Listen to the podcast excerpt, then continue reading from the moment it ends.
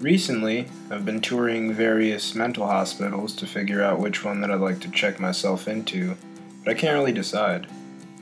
Each of them has so many merits, but I do know that I need a pool, preferably one with an abundance of drool and piss in it. I enjoy swimming naked with other men. I never understood why folks couldn't choose their own insane asylums. Aren't they just hotels with a little additional attention? Plus, who's to say that I'm insane in the first place?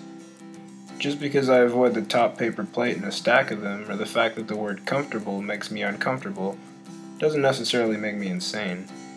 The people who deem people insane are the insane ones for thinking that they possess such authority.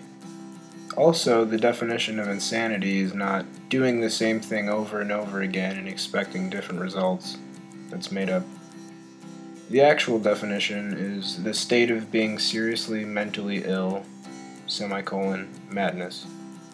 With that being said, I don't think that I'm insane. I don't feel insane. However, I do need a vacation, and I've heard that mental institutions have the coziest robes. And apparently, they have these padded rooms where you can just jump around, or you can just chill if you want to. I can't remember the last time that I got to bask in such solitude. So, the average price for uh, 11 days is approximately 8500 bucks, and uh, I'm not one to ask for money, but uh, in the next coming week or two, I plan on launching a Kickstarter to help fund my stay.